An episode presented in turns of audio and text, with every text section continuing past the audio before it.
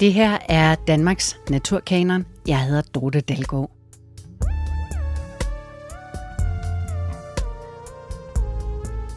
Hvilken natur kan du bedst lide? Jeg skulle selv lige tænke lidt over svaret, da Irene Nørgaard, som medvirker i den her episode, spurgte mig midt ude i Råbjerg Mile. For jeg ved ikke med dig, men det er ikke noget, jeg selv sådan går og spekulerer voldsomt meget over til hverdag. Jeg har ikke en slags natur, der trumfer alle andre. Tværtimod, så er det nok den natur, jeg møder til daglig, som beriger mit liv allermest. Og eftersom jeg bor i København, så kan det være bare det at sidde og kigge på husskaden i vores skov, som er virkelig sjov, når den for eksempel går på rov i en himbærbusk, vi har stående i en krukke.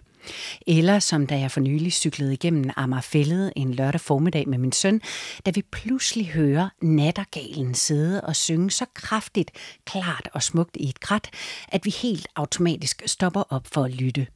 Og den fælles oplevelse vil vi fra nu af jo altid have med os. Så naturen til hverdag er skøn og kan være lige så fantastisk som de store naturoplevelser, som for mig tit er noget, der hører ferien til, for eksempel på ture til Bornholm.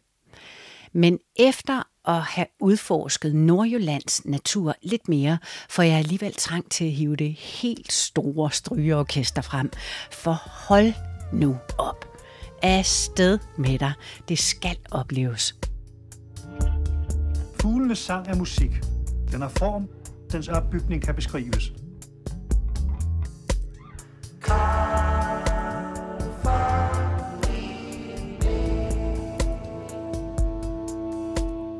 Nu skal det handle om to af de største og måske nok bedst kendte naturområder på Skagens Øje, som du ikke må snyde dig selv for, hvis du ikke har været der endnu. Irene Nørgaard, som jeg nævnte før, hun var en af dem, der skrev ind dengang man kunne være med til at stemme på, hvilke 15 naturområder, som Danmarks nye naturkanon skulle bestå af. Og til trods for, at hun ikke selv er fra Nordjylland, og at hun også kun på det tidspunkt havde været der en eneste gang, ja, så stemte hun på Råbjerg Mile. Her sidder hun i klitlandskabet i selvsamme område og læser op af den tekst, hun sendte ind med titlen Det vildeste getaway. Robbie Mile er følelsen af at gå ind i en helt anden biosfære. Den store naturkraft, vinden, bestemmer retning og hastighed på denne vandrende ørken, og bevidstheden om at befinde sig midt i den er vild. Det oplevede jeg på mit første besøg i 2016, 46 år gammel. En varm forårsformiddag i maj, hvor jeg gik gennem klitterne i bare tær og mærkede sandets og vindens mønstre under dem. Helt alene. Ingen mand, ingen børn, intet job, bare mig og Robbie Mile i to timer. Storslået ramte mig igen og igen, og jeg kunne gøre, hvad jeg ville. Råbe højt, uden at nogen kunne høre mig. Begrave mig selv i sand. Ligge stille, uden at trække vejret. Lave engle. Løbe med verdens længste skridt ned ad siderne. Nærmest flyve. To timer i Robbie Mile gav mig så overraskende meget mental frisætning, at jeg var høj, da jeg gik tilbage til den almindelige biosfære igen. Resten af dagen havde jeg et lille hemmeligt smil på læberne. Nu skal vi længere nordpå, og så vender vi tilbage til Irene Nørgaard og Rob Mile lidt senere. Jeg møder Sofie Gråb Jensen ombord på Sandormen, som er vores lift ud til grenen for enden af Skagens Øje. Hun er ved at gøre sit biologistudie færdig på Aalborg Universitet. Selv kommer hun fra Jøring og er derfor godt bekendt med grenen, som hun synes kan noget helt særligt. Altså for mig der er det meget de her vilde, åbne vider, som øh, vi jo ikke har særlig mange steder i Danmark. Der har vi alligevel en lille rest tilbage her. Det er virkelig et sted, hvor man kan få lov at skue næsten så langt øjet rækker, uden at se andet end natur. Og det, øh, det er bare helt fantastisk at få lov til at mærke. Nu har vi jo taget uh, Sandorm, som jo uh, for dem, der ikke kender den, er sådan en, en lille bus, der er spændt på en traktor. ja. Og så kører man ellers uh, glad derud af, og det er jo super dejligt, at uh, man kan komme meget nemt herud, hvis det er. Men hvad kan man egentlig uh, opleve her? Jamen det Skagen sådan er helt kendt for, det er jo selvfølgelig deres uh, fugle deres fugletræk. Der er et kæmpe stort fugletræk her i foråret, som stadigvæk lidt er i gang. Nu snakkede jeg lige med nogen fra Skagen Fuglestation, som fortalte, at at vepsevåger er der mange af lige for tiden. De kommer jo simpelthen ned øh, fra Afrika og sydfra og op nordpå, og så fungerer Skagen Øde simpelthen som sådan en øh, flaskehals hvor de alle sammen lige bliver mast sammen, før at, at de kan flyve over havet. Så man kan simpelthen være heldig at, øh, at se nogle kæmpe store flokke nogle gange. Og det er især forårstrækket af rovfugle, som har gjort Skagens Øje berømt, også hvis du spørger DOF, Dansk Ornitologisk Forening. Og det gælder både antallet af forskellige arter, og så selve mængden af rovfugle, du kan se. Men det er også et sted, hvor du kan opleve en masse andre fugle, og også nogle af de sjældne arter, som kan hedde sådan noget som for eksempel blå glente, ørkenpræstekrave, orientsejler og sortbrynet albatros, bare for at nævne nogen. Der er flere gode steder, du kan kigge på fugle på Skagens Øje, der er godt 30 km lang og derfor hører til blandt de større i verden. Og så vokser den endda med 10 meter om året. Og de er selvfølgelig magiske, de her mange fugle, men det er selve klitlandskabet altså også, som Sofie siger. Nordisk øjentrøst er for eksempel en smuk lille plante, som findes i klitlavningerne her, og ganske få andre steder. Den er også, hvad man kalder for en endemisk art, altså en art, der ikke findes andre steder end i Danmark. Og dem har vi bare ikke særlig mange af, i modsætning til for eksempel Sri Lanka, der har 33 endemiske arter alene blandt fugle. Det glemmer vi tit, tror jeg, som danskere, at, at det faktisk sådan på globalt set er en meget eksotisk form for natur. Det er virkelig en, et fedt sted, og sådan et meget øh, næringsfattigt sted, der bare er et øh, sådan patchwork-tæppe af alle mulige forskellige små naturtyper, der har hver deres sådan særegenhed. Hvis man sådan lige øh, bukker sig ned og kigger lidt øh, ekstra, så vil man også opdage, at der er jo alle mulige forskellige planter, som man ikke finder alle andre steder. Jeg tænkte, vi skulle prøve helt ud, fordi den store attraktion, det er jo at kunne få lov til at stå med det ene ben i Skagerrak. Ja. og det andet ben i Kattegat. Og man kan simpelthen se den der naturkraft, ikke? Altså man kan se bølgerne slå sammen, og de to have mødes, og det er ja. jo bare det, der er så, øh, så fascinerende her, ikke? Jo, helt ja. sikkert. Det, altså, det er jo bare nogle helt vilde sådan strømforhold, som opstår. Man kan virkelig se de her høje bølger, når de rammer hinanden. Ja. Det er sjovt, for bølgerne de danner sådan et kryds, når de kommer ind, ikke? Jo. Ja. Åh, oh, du har de små støvler ja, på. De ja, de små, øh, ja. taget biologbukserne på, og så er biologskoene, det er også ja. lidt inkonsekvent. Ej, ej, så må, du, så må vi hellere gå ind, ellers så bliver du alt for våd. Vandfast fodtøj er klart en fordel, hvis vejret ikke lige er til at smide sko og støvler. Og på den her dag, som er til den kølige og mere blæsende side, så er det sådan, det er og folk, som er taget herud i dag, er der også pakket rimelig godt ind. Men det giver bare en anden og mere rå naturoplevelse, som faktisk kan være endnu federe end på de der varme, bløde sommerdage. Når det så er sagt, så ser vi ingen sæler på grenen i dag, og de er ellers kendt for nærmest at være en turistattraktion i sig selv, og det vil altså både de store gråsæler og de mindre og mere almindelige spættede sæler. Ja, der er jo nogle få, der yngler her i hvert fald, og så er der mange, der ligesom bare foragerer her. Ja. Så kan man jo se, hvis man finder et eller andet et, et lidt lavvandet sted, eller en sten, der ligger derude, så ligger de som sådan en omvendt banan, der ligger og soler sig. Det er noget med, at de er meget tillidsfulde her øh, på grenen. Altså, det er jo sådan et sted, det kan vi jo også se nu, selvom der ikke er sommerferie eller noget som helst, så er der jo relativt mange mennesker. Så, øh, så man må gå ud fra, at de vender sig til det i et eller andet omfang. Ja. Og der er det jo bare vigtigt at understrege, at man lader sælerne ligge. Selvfølgelig, de får jo unger her på et tidspunkt, som, som de lader ligge op på stranden, mens forældrene er ude, eller moren er ude og hente mad til dem. Øh, og de, de, har det aller, de har det så fint der. Man har nogle gange hørt om folk, der i god tro har, har kastet sælungerne ud i havet igen, men det er altså noget af det værste, man kan gøre, for de skal bruge en skrækkelig masse kræfter på at kravle op igen. Så øh, man skal bare kigge på dem på afstand. Så to ting skal man huske på, når man besøger grenen. Selvom du godt må soppe i to verdenshave på én gang, så er det ikke tilladt at bade. Det kan være livsfarligt på grund af den stærke strøm. Og så skal man bare lade sæler være sæler på stranden. De fejler ikke noget. De kan bare godt rumme, at du er forholdsvis tæt på. Det kunne de ikke før i tiden, dengang det var tilladt at jage dem. Så det er bare med at nyde det, hvis du er så heldig at opleve sælerne på tæt hold. Men nu skal vi ud og vandre med Irene Nørgaard, der er journalist og bor i Aarhus. Hun var med til at sikre Robbie Mile en plads i Naturkanonen ved at skrive ind til Miljøstyrelsen og stemme på den. Og den ligger nærmest bare lige lidt længere ned ad vejen fra grenen. Irene foreslår, at vi starter ved det lokale badehotel. Altså, der er jo også sådan en, øh, en offentlig parkeringsplads længere nede. Jeg ved ikke, om du så den, da du kørte forbi herop. Men øh, nu tog jeg bare den vej, som jeg selv har prøvet at gå, og det er ikke andet end... Øh, altså fra bagsiden af badehotellet, der er det måske en 800 meters vandring hen til. Men der, der, horisonten stopper simpelthen lige her. Man tænker, kan vide, hvad der egentlig er på den anden side. Det er ret spændende, ikke også? Og det var så Robbie Amile, som øh, tog benene på mig.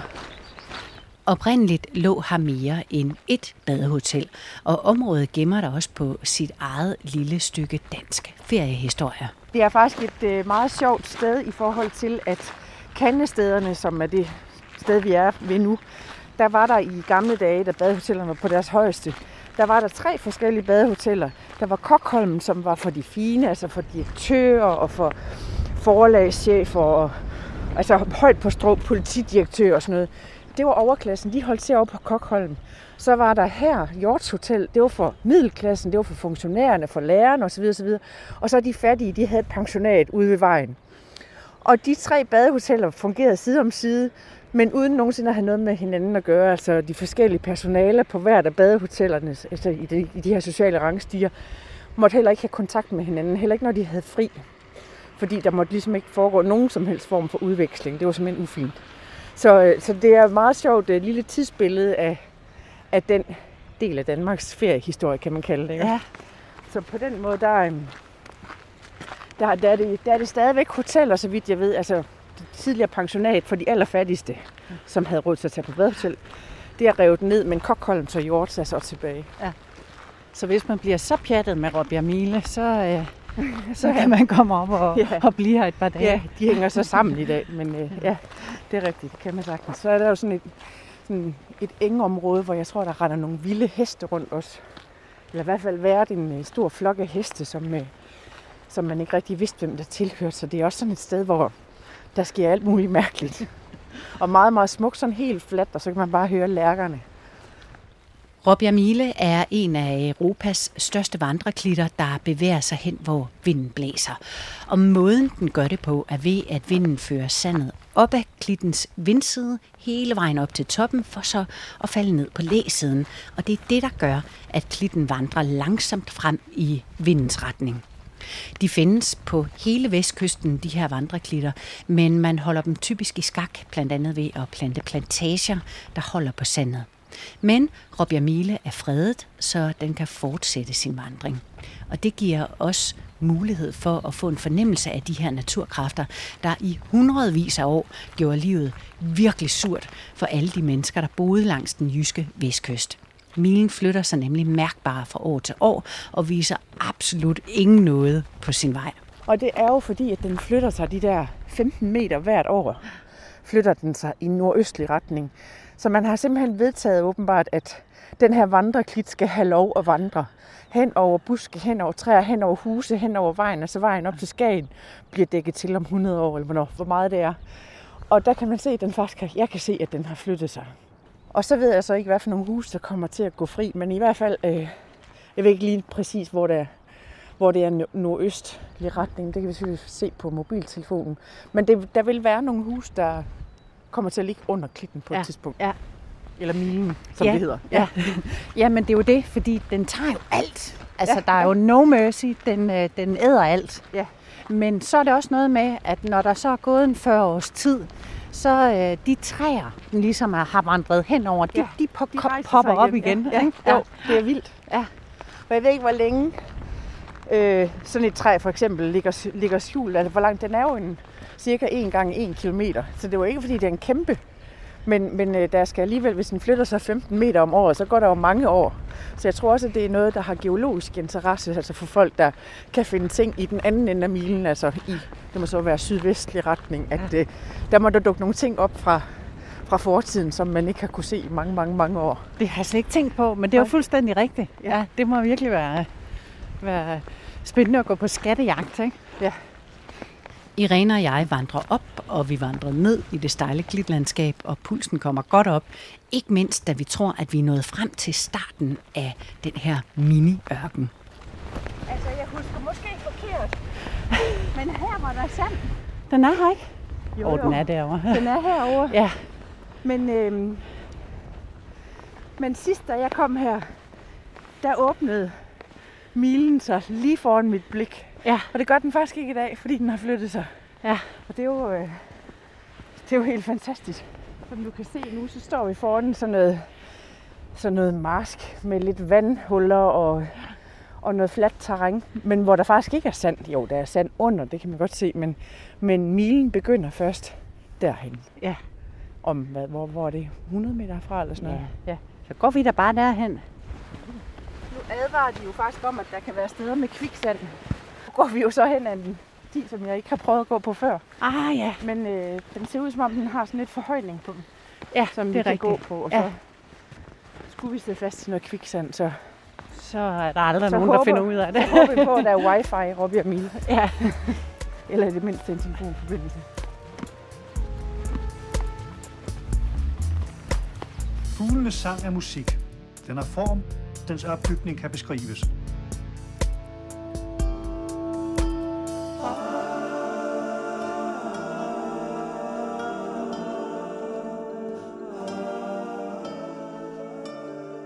Milen har flyttet sig, det er Irene ikke i tvivl om. Men hun bliver i tvivl, om vi er gået helt den samme rute, som sidst hun var her. Om ikke andet, så gælder det nu om at holde øje med, hvor man går, for der er kviksand, som man kan blive fanget i herude.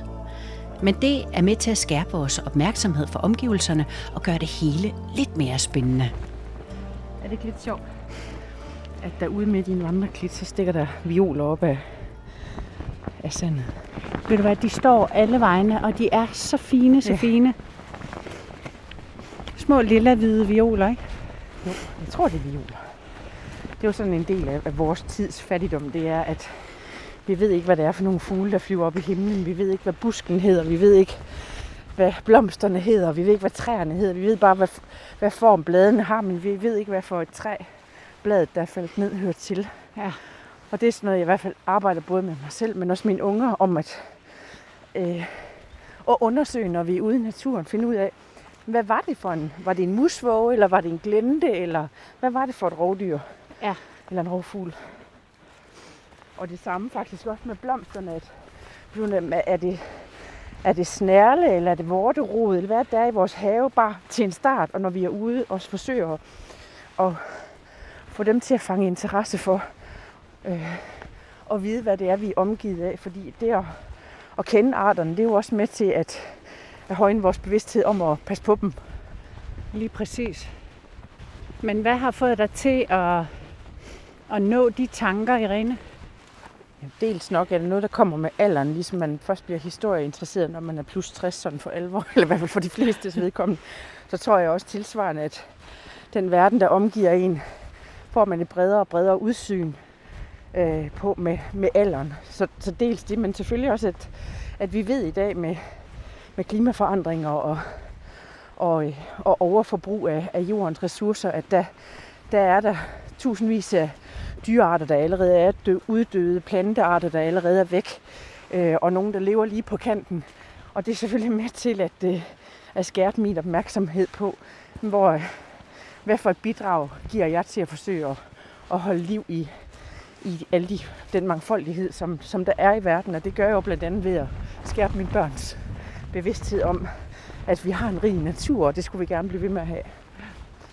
Før vi ved af det, så står Irene og jeg pludselig midt i et ørkenlandskab, omgivet af sand til alle sider, men alligevel også med udsigt til klitlandskabet i alle retninger, og ikke mindst hav til to sider. Sådan en blanding af, af hård sand og blød sand, ja. man går i, så man, aldrig, man ved aldrig, om man synker 20 cm ned, eller Nej, nu skal du bare se flyver videre. Så nu, når vi går herned. Her skal vi hoppe. okay, vi Er hopper. Ja. To, en. Nu!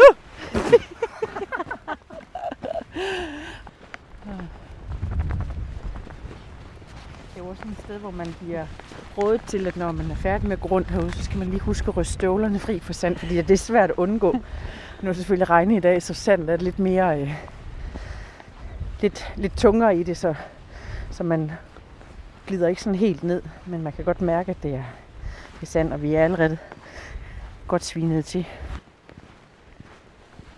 Og så synes jeg, det er sjovt, det der med, at der bliver lavet bølgeformer. Altså sand, den, det er jo ikke fordi, det er en havbund, vi går rundt på. Det er jo vinden, der former de her bølgelignende form, form, formaturer, der er i, øh, der er i sandet. Ja, men det ligner præcis det, det som vi kender fra en strand, ikke? Fuldstændig. Vi er nået op på toppen af Råbjerg Mile, som er cirka 40 meter høj. Blæsten rusker i regnfrakkerne, og nu skal vi lige have på plads, om milen vidderligt har flyttet sig så meget, som Irene tror, siden hun var her sidst for tre år siden. Nu finder jeg simpelthen kompas nu. nu går det ikke længere. Nu må vi kunne finde. Har jeg ikke sådan en... Nøjagtigt kigger vi mod nordøst her. Og ja. nøjagtigt den vej er faktisk også, som jeg husker det, den vej, den er, den er vandret. Jeg husker ikke, at den var helt over ved de træer der, men det er den nu. Så de 45 meter, den i, gennemsnit de 15 meter om, øh, om året, det passer meget godt. Nu er vinden så også med klitten i dag. Man kan se, at det, det, sandet bliver blæst den vej. Ja. Øh, så så det, det passer faktisk. Der, ja. Men vi står lige midt i uh, fyningen, hvis du kigger den vej. Prøv at se, hvor vildt det ser ud. Ja, hold da kæft. Ja. Det er virkelig et øh, ejendommeligt sted det her, og en helt speciel oplevelse at være her. Lige her forstår jeg fuldt ud, hvorfor Irene har stemt netop på det her sted til Naturkanonen. Vi har fundet læ igen i en af klitterne, og Irene uddyber, hvorfor hun skrev sin oplevelse ned og sendte den ind til Naturkanonen. Jamen det er jo det der med, at vi... Øh, altså at når naturen rammer en med den der kraft, at man stopper op midt i sin fortravlede hverdag og bare bliver ramt af noget storslået. Og den der følelse af, at det der liv, som fylder 100% hver eneste dag i mit eget, hvor lille det er i forhold til den kæmpe natur, vi befinder os midt i, og hvor meget naturen kan give en, når man bliver ramt af den, når den dukker op. Det var det, var det der fik mig til at, at tænke, at Råbjerg Mile, det er bare et fantastisk sted, som skulle med. Hvis der skulle laves en naturkanon, så skulle den være der. Og nu er det så i dag anden gang, mm. du er her. Og hvordan har du det med at være tilbage? Jamen faktisk den samme følelse af, øh, af at være i noget, noget, der er større end mig. Og som på en eller anden måde bliver meningsfyldt. At øh, vi er en del af naturen, og vi lever på dens præmisser, og det kan vi godt glemme, når vi øh, tæsker løs i hamsterhjulet. Men, øh, men vi kan mærke dens kraft, når vi kommer ud i den, og det, det kan man især mærke her i Robbie Mille, som er den der vilde vandreklit, der bare har fået lov til at vandre øh, modsat andre klitter, som, som bliver bremset. Det, det, det tror jeg også, der er en del af, af følelsen af, af en vild stor kraft, som jeg stod midt i og følte mig øh, ja, dejlig fri i.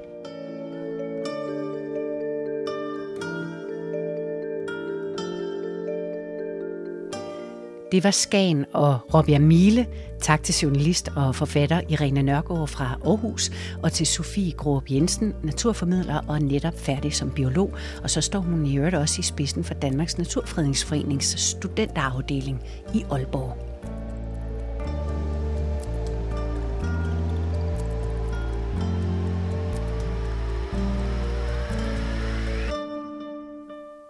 Podcastserien om Danmarks Naturkanon er produceret for Miljøstyrelsen af mig. Jeg hedder Dorte Dalgaard. Musikken kommer fra Dans og Lær, og hvis du kan lide, hvad du hører, så tøv endelig ikke med at gå ind og give en anmeldelse på iTunes. Det betyder uendelig meget. På genhør.